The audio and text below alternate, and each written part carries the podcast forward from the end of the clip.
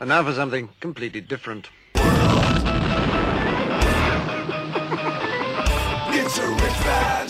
Forget everything you've been told by others before. Get ready for the real deal, the full story, real talk about money, markets, life. Now, it's The Real Investment Show, presented by RIA Advisors. And good morning. Welcome to Financial Fitness Friday. I'm Rich Rosso, CFP, here with Danny Ratliff. CFP, we're so glad you're with us. Almost had a Chernobyl moment before the show started today. There's an old Little Rascals uh, short where they have the Silver String Submarine Band, and all the Little Rascals on the ra- they're going to be on the radio. And in those days, when you went on the radio, they just had a microphone, and everybody would come up. I mean, it was live radio. And all the Little Rascals bring their instruments onto this stage. And Spanky keeps knocking the microphone on the floor. You know, it's a stand microphone. Mm-hmm. And the guy in the booth, something blows on his board and his hair goes up, like his hat comes off. Every time Spanky knocks the microphone over with his music stand. I almost did that to Brent today when I spilled, like, I'm literally a full cup of coffee on all the console. over my new console. all over the console yeah. as I got agitated that I couldn't get into my email because you know what they say about technology? it ducks. so I'm supposed to say Russian ripple effect today. Maybe this was it. I saw He that said, coffee. "Don't mix up the words. Whatever rhymes with ripple, stay away from it." I saw that coffee rippling across the table. You sure did. if I'd had hair, And then it would have stood up. I was like spanking. I knocked his microphone. Oh man. I'm gonna tell you. And then when you couldn't get everything started after that, Yeah. I was like, okay, this is it. Well, I'm gonna have to give you like a, a kid's bottle, something. Of, A sippy cup. So has- sippy it cup, there has a go. clip on It it. I was like so one. agitated with the email thing. I moved my computer and I hit it. Yeah, I don't know have who to have some decided to safeguards make- around here for Rich. I Who's think. Let's decided get to- some let's get some RIA advisors sippy cups. just Who for des- Rich. Who decided to make computer moves overnight here? Connie. All right.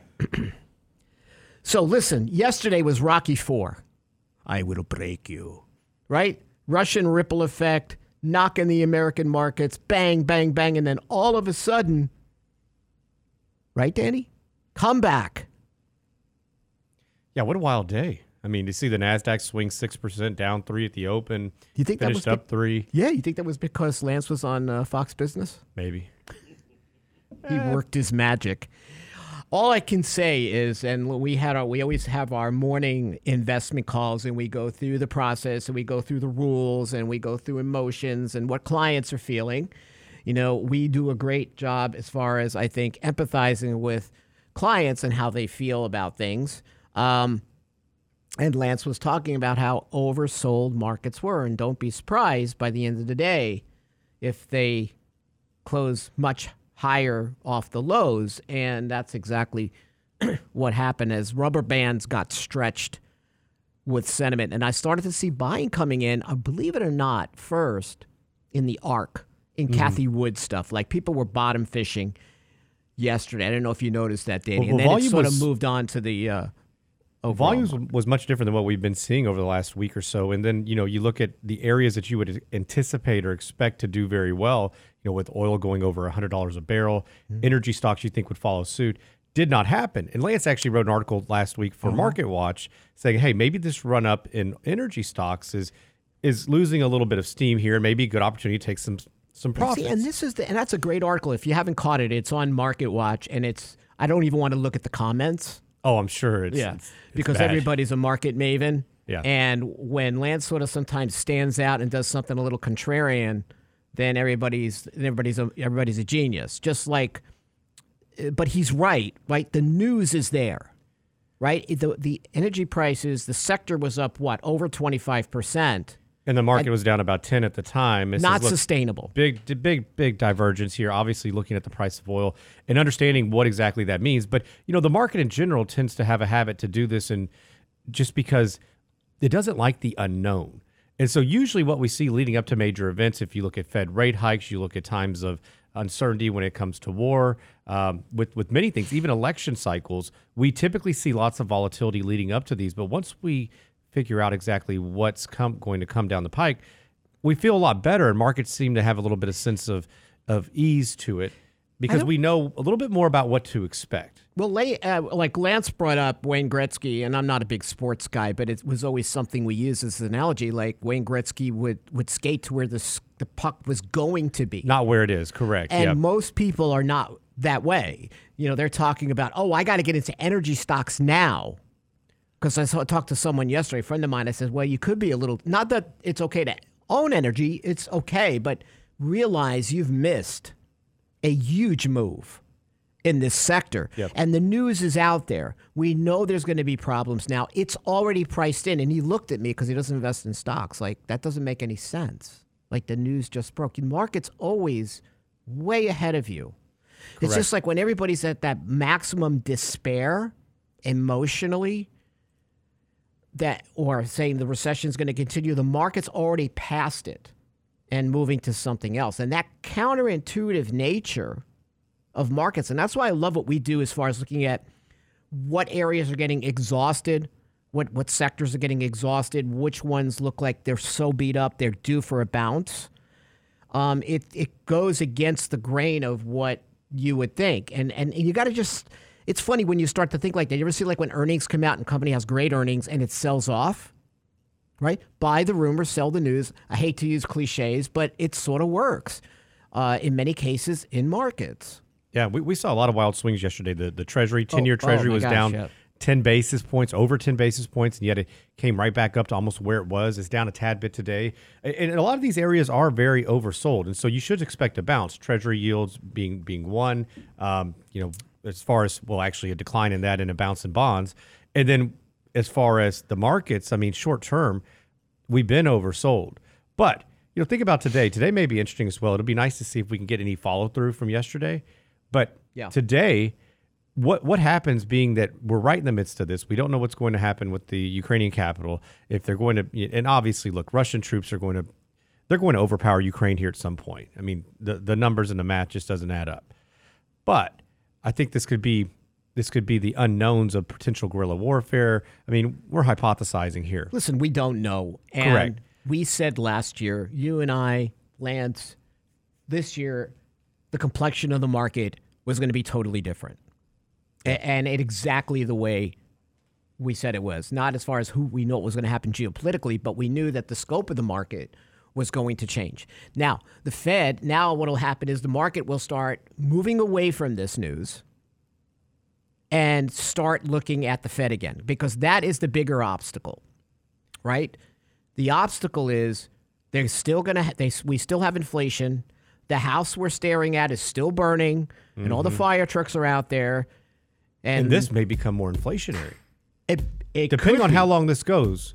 It, how long it goes, and, and, we talked about this that even in October of last year, Danny, that energy prices would probably remain higher, and that inflation stickier than usual, just based on our own political headwinds standing in our own way. Hey, we get back. We want to talk a little bit about the. Uh, Social Security bridge options and why 401k participants are actually coming around to it. Here on Financial Fitness Friday. We'll be right back.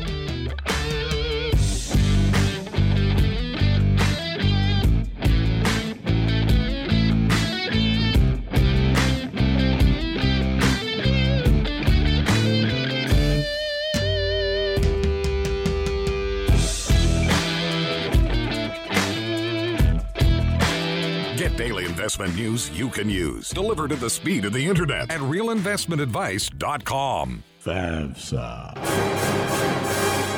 It's FAFSA season, that crucial time of the year when thousands of dollars in financial aid for your college bound scholar are at stake. Our next free virtual lunch and learn will help you avoid making costly mistakes on the free application for financial student aid, the FAFSA. Thursday, March 10th at noon. Register now at realinvestmentadvice.com for our next lunch and learn on college planning and dealing with FAFSA season. Realinvestmentadvice.com.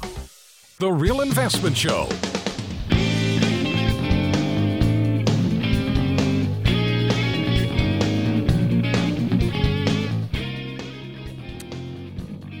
Now, the Fed was crazy with comments during the Ukraine issue, um, talking about maybe 25 basis points in March versus a 50 basis point increase. So, um, but yet there, but but the the overall message, whoever came out for the Fed, was we're not dissuaded by this mm-hmm. to raise rates. Yet. I don't know the magical number. Lance wrote a great piece in the newsletter about what, where's the Fed put? Where's the beef? Where's the Fed put? Um, we don't know. Um, if the market falls another 10%, the problem you have where it's different this time, and I hate to say that, is we do have inflation at this juncture versus other times when the Fed put was initiated. So they're not, they may not look to save the market. Yet. I once dated a girl, I can't even remember. I was in like in high school, and she goes, I'm going to stay with you if you answer this one question properly. If we were married and someone fell through the ice, me or your dad, who would you save? The Fed can only save one. Yes, either inflation or the market. She left because I said my dad. Um, sorry. Well, I don't really like you that much. And you think we're getting married? First of all, we're having this discussion now in high school. We, in high school, we're having this. Here, listen, right? this is Brooklyn High. This is in Brooklyn. In Did high school, say, hey, you might look, as well be 35. Your, you, in other words, you might. Everybody grows up a lot sooner. Yeah. Okay, in the city. So you're already thinking about getting married and having kids in high school, and I'm like, yeah, my dad, yeah, he's a cool guy. So, so I don't Rich, know about though, you yet. So but here's, here's what's going to happen, though, right? They're going to go for one. They're going to go They're after the financial stability. So they go after your father first, right? The financial stability aspect of it.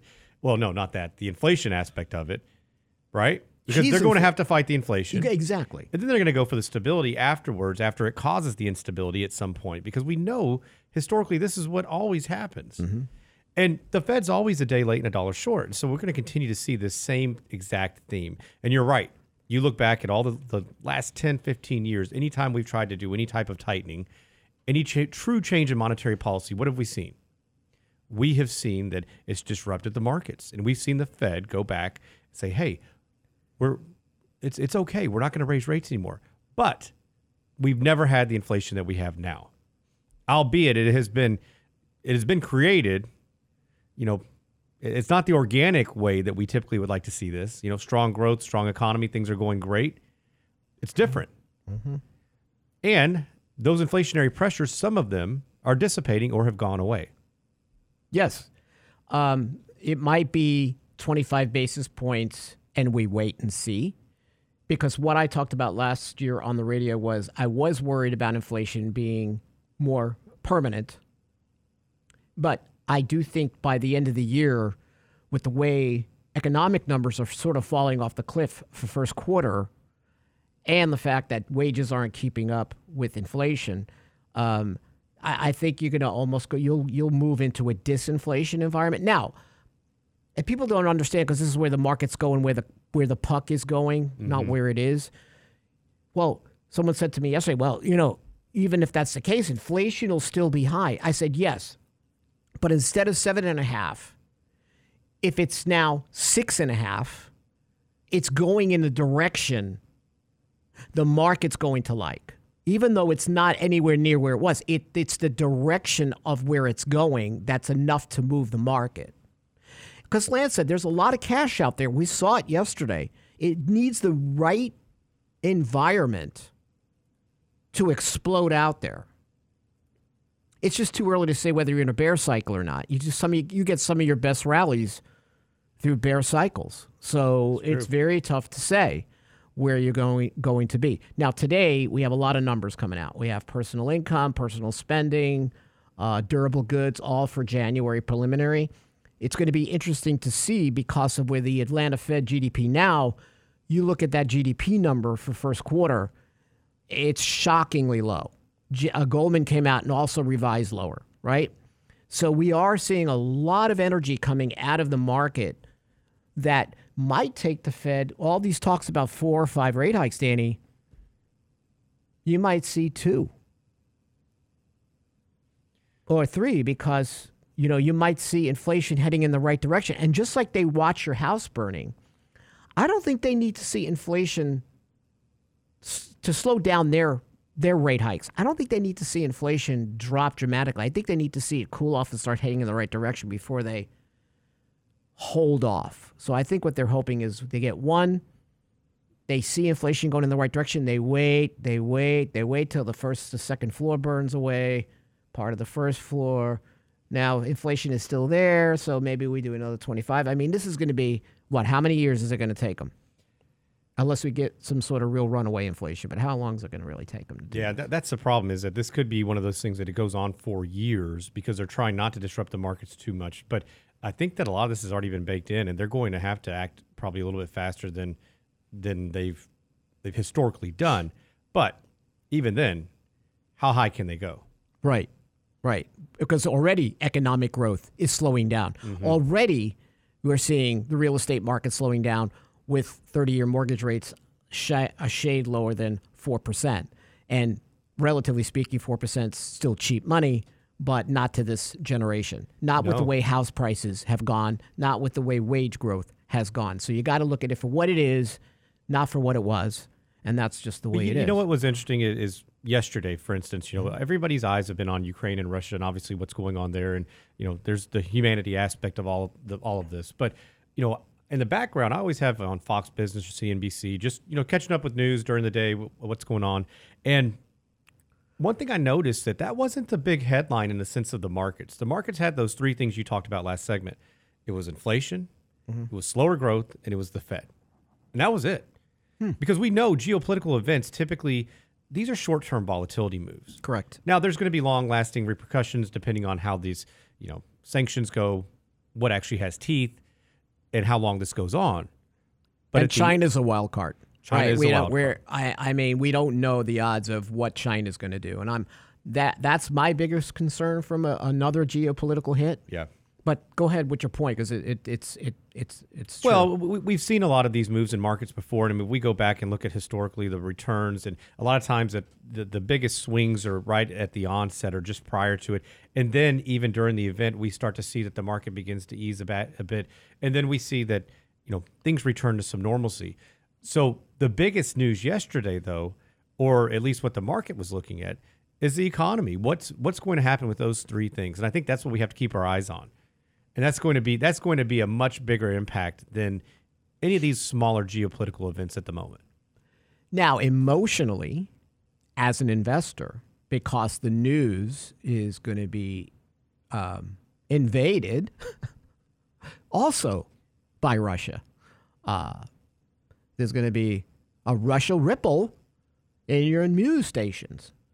Uh, and the market might be calmer than you think, even though you're in disarray and thinking that how is this affecting your portfolio where the word we don't know, but the effect has already been felt to some degree, right? The whipsawing, the volatility, and so forth.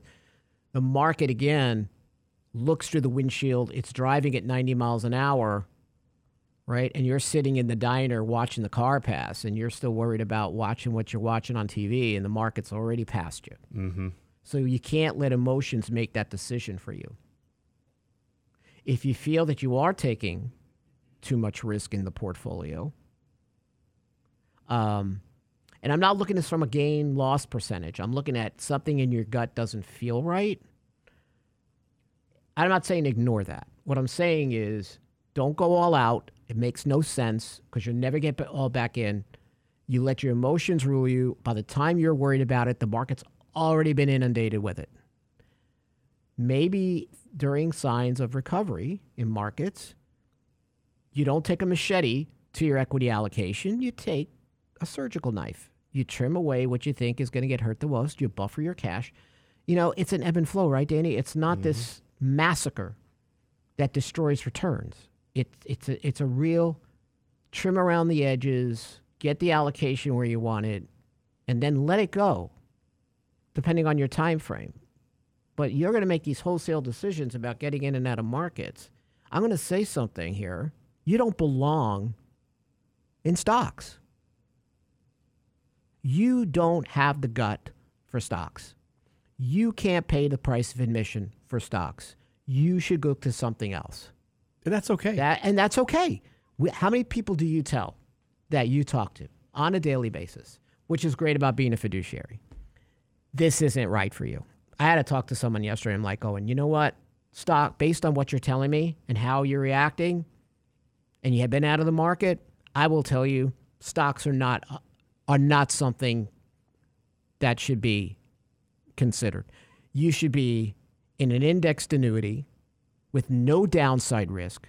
Some capture the upside because you don't have the emo- you just don't have you, it's not something that's going to work with your philosophy and, and, and your emotion.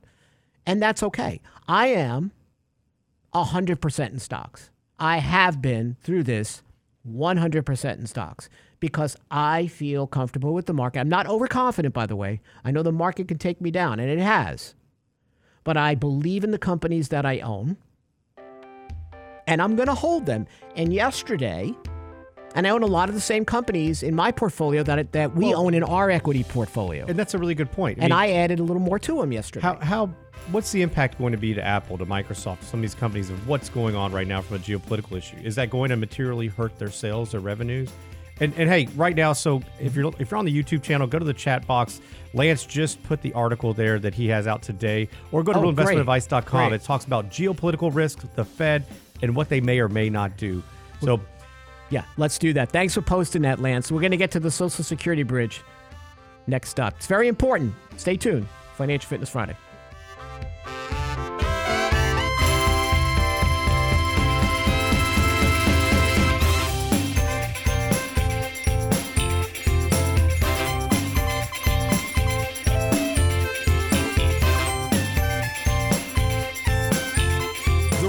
Investment Advice blog. It's required reading for the informed investor. Catch it today at realinvestmentadvice.com. FAFSA. Uh, It's FAFSA season, that crucial time of the year when thousands of dollars in financial aid for your college bound scholar are at stake. Our next free virtual lunch and learn will help you avoid making costly mistakes on the free application for financial student aid, the, FAFSA. FAFSA. Thursday, March 10th at noon. Register now at realinvestmentadvice.com for our next lunch and learn on college planning and dealing with FAFSA season. Realinvestmentadvice.com. You're listening to The Real Investment Show.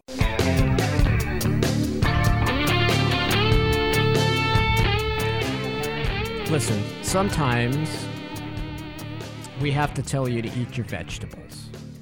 And I, listen, I've gotten used to eating more vegetables. I can make broccoli and I add a little olive oil, a little garlic, a little salt. It's pretty good. A lot of cheese. no cheese. Just what? No cheese. That's what my mother would say. We're gonna be healthy. We're gonna we're gonna microwave, not microwave, but we're gonna put in the boiling water bag of broccoli mm-hmm. loaded with cheese. Remember that? Green Giant. Just a half a chunk of Velveeta down in there. yeah. But annuities are going down easier. People are finding they're swallowing them a little bit easier because they are they're starting to understand what they are. They're not four letter words. Social Security is an annuity. It helps you to create lifetime income and it helps you manage longevity risk, which is even more important for women. Um, so there's talk. One of my favorite think tanks is uh, the Center for Retirement Research, and they did a great survey about if people were willing to look at what we call a social security bridge, which would help individuals reap the benefits of delayed claiming for social security without having to alter their retirement age. In other words, if I want to collect social security at 70 and I need it to live, and I'm going to get this nice 8% delayed credit bump between my full retirement age and social sec- and 70, I you know I have to retire. I need that money to live. Well, what about under the bridge pro- proposal? Employers would distribute payments to retirees from their retirement plans, 401ks, equal to what they would have received in Social Security benefits if they claimed. This stream from the 401k would continue as long as the funds were set aside for the bridge until age 70. So, this is a pretty simple approach that allows retirees to do that. And listen, Danny, we talk, we create these bridges for clients now, not in a structured way as this. We, but to have employers look to do it, where we say, listen, don't touch Social Security. You've maxed out your benefits. You have a younger spouse that's earned less. You need to wait. Well, if I retire rich, I need the money to live. Well, why don't we take out the number of years that you would have taken from Social Security? And I just did this the other day. I didn't realize there was a study. We pulled the client's Social Security statement, and I looked at his full retirement age benefit, and I didn't consider the cost of living adjustment. And I said, okay, why don't we just take this amount every month out of your 401k? And it, and it works and it allows him to wait. So I, I did create a little annuity. Yeah, you, you without create, you know annuity bridge. means I'm just creating these these these these payments, these periodic payments, and that's what I did, and it allows him to to sit. But this is the study shows that more and more people um, are looking to use the bridge. Last time they did the study was in the low 20s. Now it's almost closer to 30. Um, but you did the bridge on somebody who likely had a, a, lot of wealth and assets that are above and beyond what that you know the typical pension or annuity payment would be, right? So no, I actually took. He was going to collect uh, twenty seven ninety nine or something like that. Mm-hmm. I took that on an annual basis. Correct. And I'm just pulling that twenty seven ninety nine out of his four hundred oh one k. Mm-hmm. So he's still able to retire up until retirement. So in other words, it's supplement. He's working right? He's still going to work a little bit part time. Okay. Right, but he's going to pull money out of his his his retirement. Like he's account. receiving his Social Security. And then what will happen is at age seventy, we can actually reduce what he's even taken out of the 401k because of the increase over life expectancy and his wife's. Well, and what I'm getting at is this Go gentleman ahead. probably had more money in here that it was okay that you're not going to disrupt the overall big picture. When he fully retires, he takes Social Security, and then he for non-discretionary expenses has additional funds to meet those, well, those discretionary needs, right? Because well, not as you would think so, but here's the point. Think about this: what Social Security is. If I have a lot of money, mm-hmm. right, uh, then even though Social Security helps my plan, don't get me wrong. And if I'm going into a sequence, a poor sequence of return series for markets, which means I'm going to have more headwinds in my returns going forward, and I, during the Wildwood distribution phase, right, which is dangerous, right? I used to, I had a nice tailwind here, and now I'm going to have a headwind possibly, and that's what we're planning for in our planning software. If I have a, a lot of money, the Social Security is great, but I don't. I may not need it as much, right? I don't. Correct.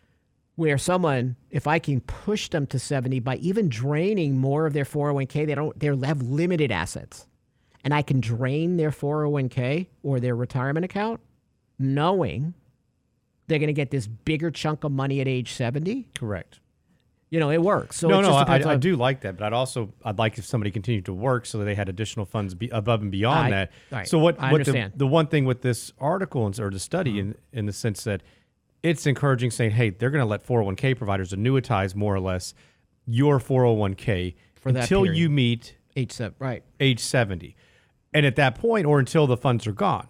So what we're talking about is somebody who likely doesn't have a whole lot of money saved, and then you don't have any flexibility later on in retirement. So I like this option. I think it's great for somebody that maybe you have to take care of a loved one, you have an illness, you need you because just, they have they have to they they have to retire they for have a to reason. So and to your point, the Center for Retirement Research is going to focus more on those people correct that actually really use Social Security to survive. So to, to exactly your point. So what they're and that's right. They're saying you have to retire. Like i have like limited choice but what can i do so that i'm going to get this higher benefit? Listen that's going to be most of the united states right? What do we always say at our retirement right lane? Social security has become america's pension. It wasn't supposed to be. That's right. It wasn't supposed to be. So it seems like this idea but think about this forget the employer doing it the actual point of using the bridge strategy is to increase social security benefits and if that's going to if that's going to be a majority or a good percentage of your income and you have longevity in your family, um, it's it's going to work. So for people that are, I think, insurance averse, even though of course that's what Social Security is, it's longevity insurance, right? Um, this may not be a bad idea, and I think this bridge strategy is going to become more important because even though the 8% bump in Social Security from full retirement age to 70 is sort of an actuarial calculation, you almost have to look at well, where the heck are you going to get an 8% bump in anything? Mm-hmm. So yeah. most people are going to look to do it. You know, well, guaranteed funny. bump. Yeah. So when I first started in this business, and I was building portfolios and helping clients, I would tell them to take Social Security early and put it into the market because my thought was we're going to have this, you know, evaluations, market stocks have been so discredited and all that that that was going to be the place to be. In 2003, I switched that strategy and said, no, no, I think we're going to be in for trouble for the next 10 years. So now I want you to to look at Social Security. So in other words, you got to you got to look at this like as as a, a like a, a, weighing machine, right? A, a, weighing. I've got. Do I take? Yeah, a scale. That's what it's called. A weighing machine is a scale. I have not slept last. A night. weighing machine. Have you ever been on one of these weighing machines? Yeah, I try to avoid them, but I was looking costs. for the more formal word for it, just to be fancy, and I messed the whole thing up. That's what you call a Russian ripple. Um, because I have to use Russian ripple today. You know what? I bet that's what Fred Sanford drank. Russian ripple. yeah. You get that with Fred Sanford Russian drank ripple? ripple? Strawberries and potatoes. Russian ripple. I need my ripple. All right, so you're going to counterbalance this where you're going to say some years, if I'm going to have a great tailwind in stocks, Social Security is not going to mean as much to me, or mm-hmm. pension. When I'm going to have a great headwind in stocks, that guaranteed income takes a burden off the portfolio to do what that would have done. So there are times when I always think guaranteed income is great.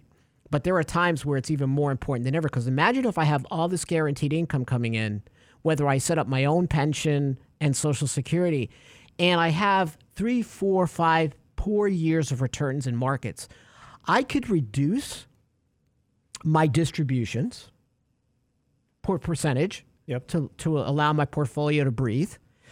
Maybe I can stop them for a couple of years. During the financial crisis, thankfully, for a few clients, I was able to say, listen, with all you have coming in, can we look at your budget and really dramatically reduce your distributions or just wait a couple of years? Or use an alternative. At the time, we were using um, home equity lines of credit, borrowing against life insurance. Like we were building our own bridges to allow the variable assets to heal as opposed to picking the wound and making it worse, right? Yep. So there's a way to do it. You, you just got to remember it's not as simple as I'll just take 4% out of my portfolio of variable assets and I'll be fine. There is a crafting and an art to creating the retirement income stream. You know, when you put money into into accumulation, it's almost like hitting the nail with a dull hammer.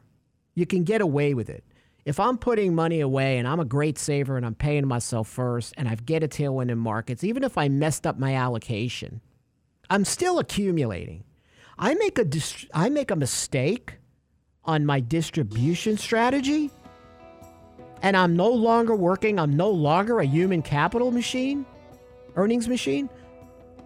That has a ripple, not a Russian ripple, a ripple effect on your portfolio distributions for life.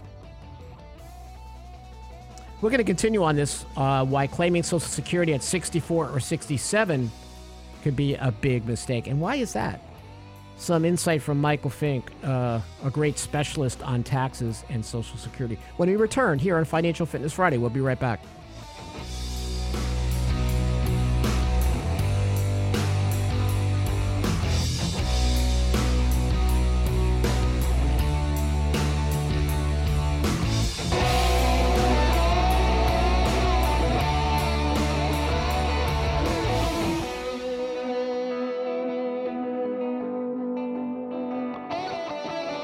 Daily investment news you can use, delivered at the speed of the internet at realinvestmentadvice.com. FAFSA. It's FAFSA season, that crucial time of the year when thousands of dollars in financial aid for your college bound scholar are at stake. Our next free virtual lunch and learn will help you avoid making costly mistakes on the free application for financial student aid, the FAFSA. Thursday, March 10th at noon. Register now at realinvestmentadvice.com for our next lunch and learn on college planning and dealing with FAFSA season. Realinvestmentadvice.com. The Real Investment Show.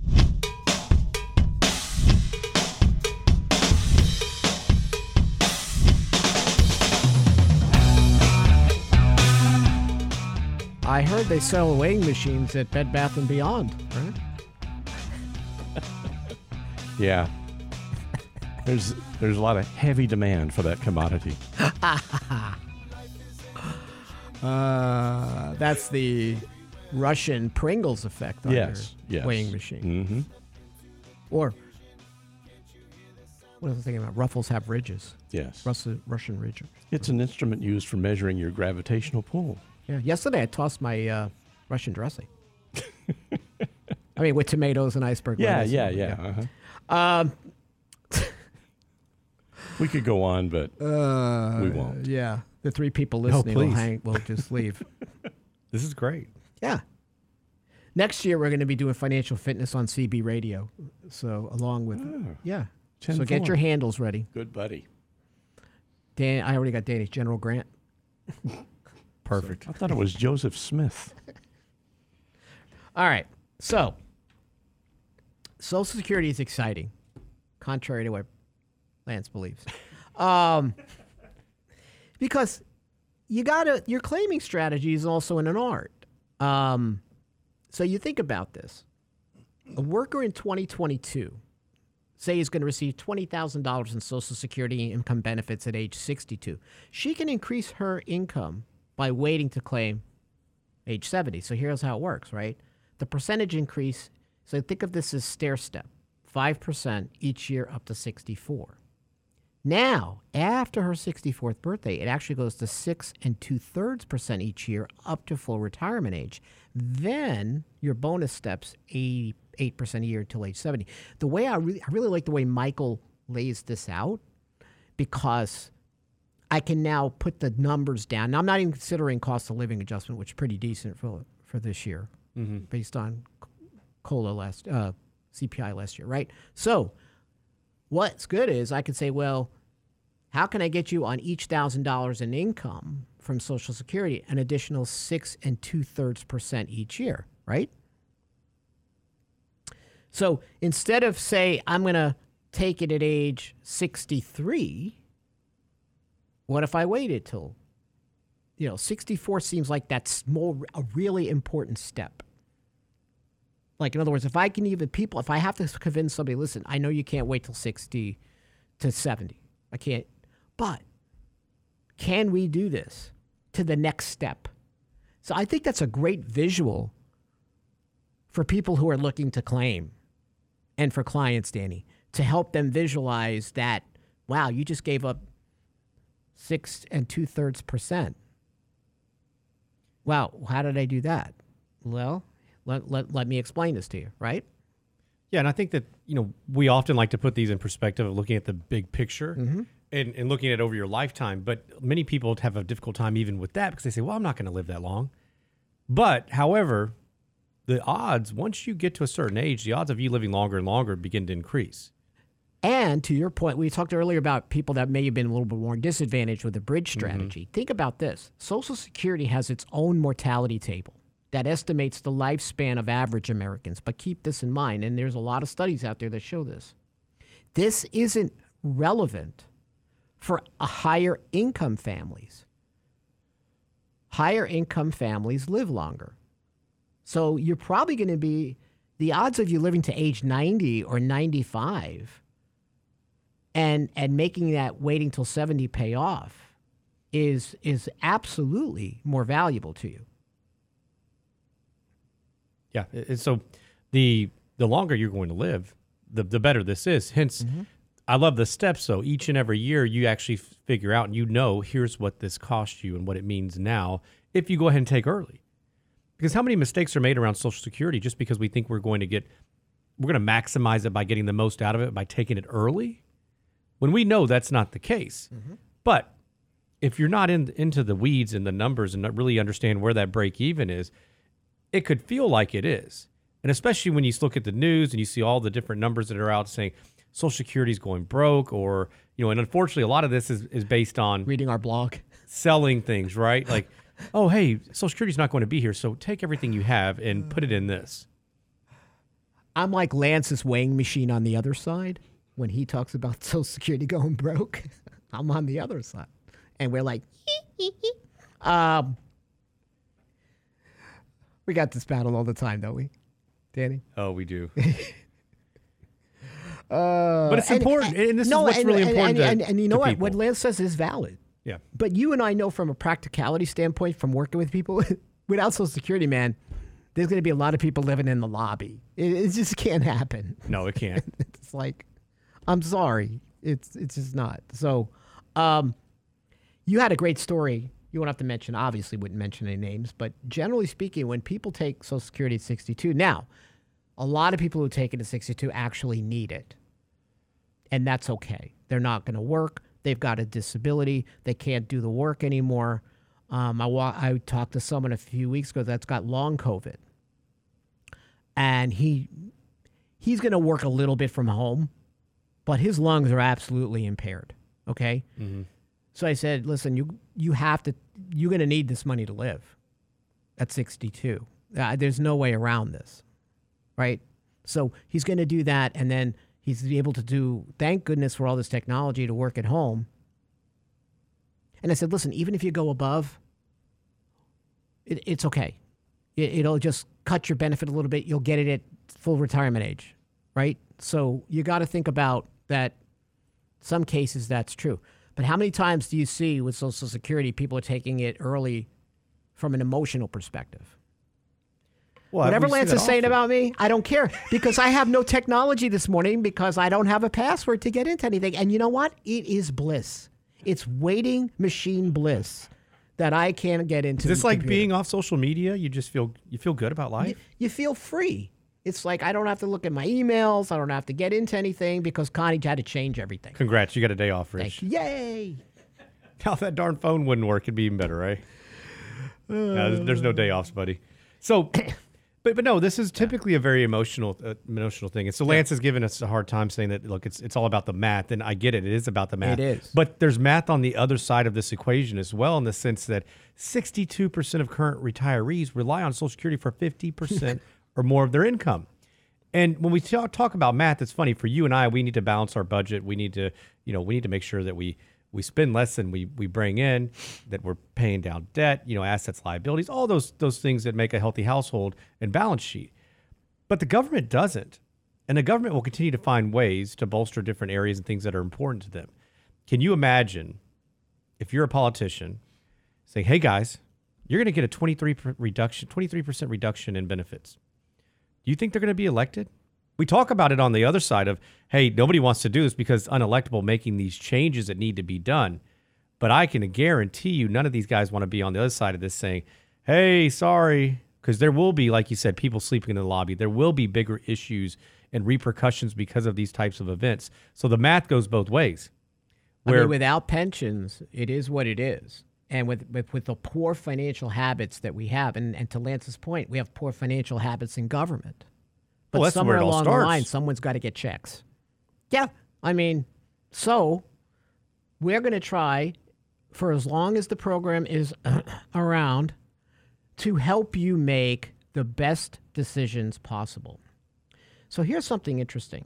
Um, so we mostly agree, Danny and I, that Americans should delay claiming to age 70.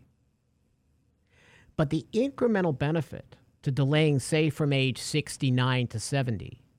And I've had people where they have taken it at 69 because it's it's actually more modest than the benefit from delaying in the year after your full retirement age. So here's an example.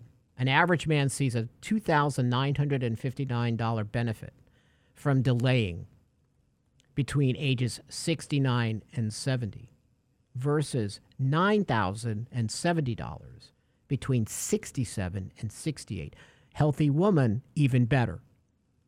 $12,033 benefit versus 19,039 between 67 and 68. You see, those stairs, those stairs after 64 up to full retirement age and a little bit after full retirement age are important.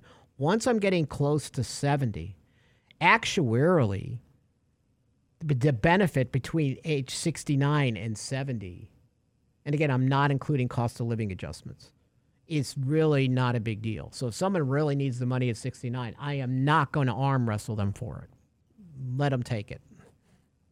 That one year is not going to be incremental. It's more important for me to keep people away from it before full retirement age and possibly for a period after.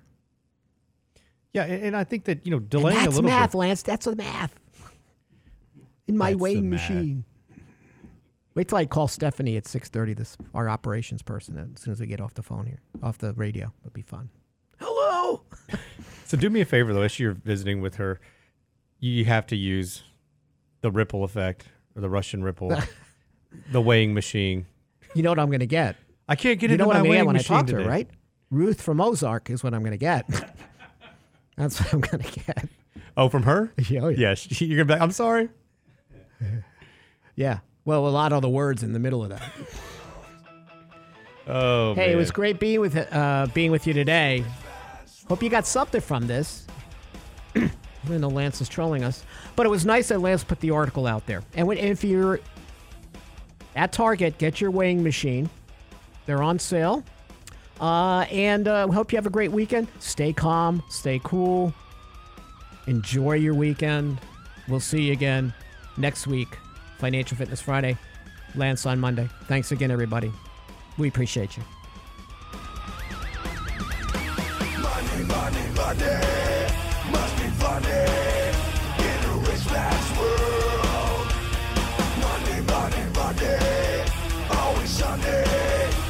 in rich